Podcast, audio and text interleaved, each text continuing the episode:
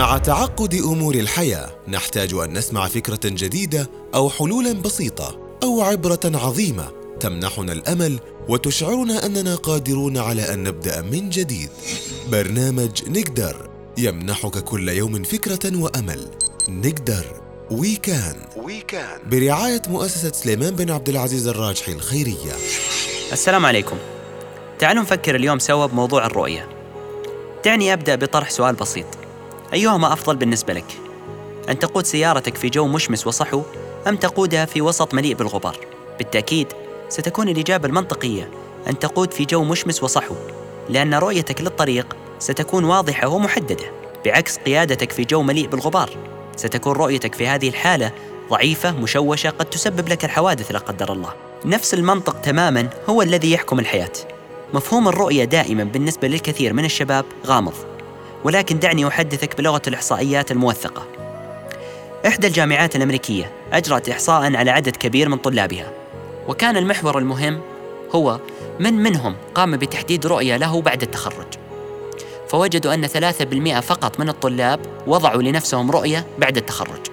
وبعد سنوات وجدوا أن الطلاب الذين حددوا رؤيتهم هم الذين حققوا نجاحات كبيرة في حياتهم. طيب، نريد أن نفهم أولاً معنى الرؤية. أجلى صورة لمفهوم الرؤية هي رؤية الحبيب صلى الله عليه وسلم للدين العظيم الذي أرسل به، فيقول: ليبلغن هذا الأمر ما بلغ الليل والنهار، ولا يترك الله بيت مدر ولا وبر إلا أدخله هذا الدين، بعز عزيز أو بذل ذليل.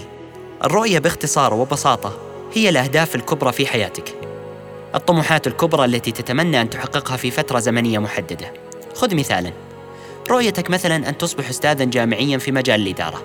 هذه الرؤية كي تصل لها لابد أن تحقق مجموعة من الأهداف الصغرى وتمر بمراحل مختلفة، تشمل حصولك على درجة البكالوريوس أولاً، ثم الماجستير، ثم الدكتوراه. إذن مجموعة أهداف صغرى أوصلتك إلى الهدف الكبير. يبقى السؤال الأهم: كيف يمكنك أن تضع رؤية ممتازة لحياتك؟ خطوات أساسية إذا طبقتها فأنت تصنع رؤية ملهمة ستقودك حتماً إلى النجاح. هي 3 خطوات. الخطوة الأولى: اعتصر عقلك. الرؤية ليست شيئاً بسيطاً يمكنك أن تحدده بسهولة وأنت تشرب كأساً من الشاي. هذه الرؤية هي حياتك كلها باختصار، ما ستعيش وتموت من أجله، حلمك الأكبر. تخيل أنك حددت رؤيتك وسعيت في تحقيقها، ثم اكتشفت أنها رؤية غير مناسبة لك. هذه مأساة حقيقية. تمضي عمراً طويلاً في السعي وراء رؤية غير مناسبة لك. استخدم عقلك بكامل قواه في تحديد رؤيتك. دون ما تحبه وما تكرهه، ما تريد أن ترى نفسك فيه وما تريد أن تبتعد عنه. تذكر ماضيك وانظر إلى إمكانياتك وحاضرك، واستشرف مستقبلك، وخذ وقتك كاملاً لرسم رؤية واضحة تماماً بالنسبة لك، حتى إن كانت تبدو لك صعبة أو مستحيلة، فقط حددها بوضوح تام.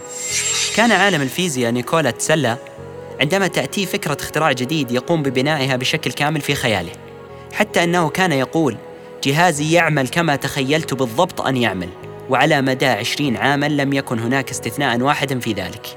الخطوة الثانية: التمركز حول الرؤية.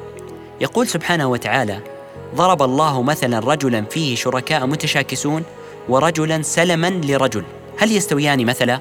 الآية الشريفة تلفت الانتباه إلى معنى هام للغاية، أنها تفرق بين الشخص ذو الرؤية الواحدة الواضحة المحددة والشخص الذي وضع أمامه أدوار ورؤى مبعثرة يحاول أن يحققها جميعاً في وقت واحد.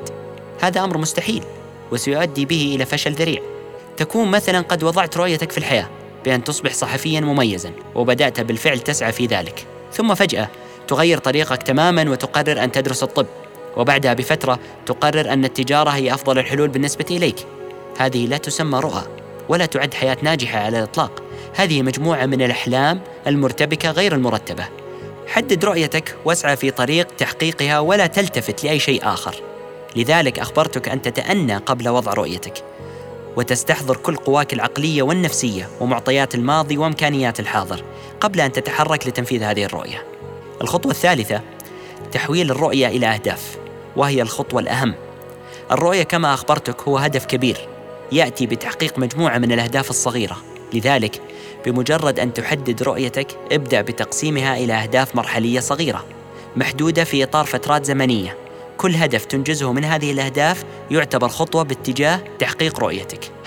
ويبقى الكلام مجرد كلام إلى أن يدخل حيز التنفيذ. برنامج نقدر، من إعداد وتقديم سعد الحمودي. هذا البرنامج برعاية مؤسسة سليمان بن عبد العزيز الراجحي الخيرية.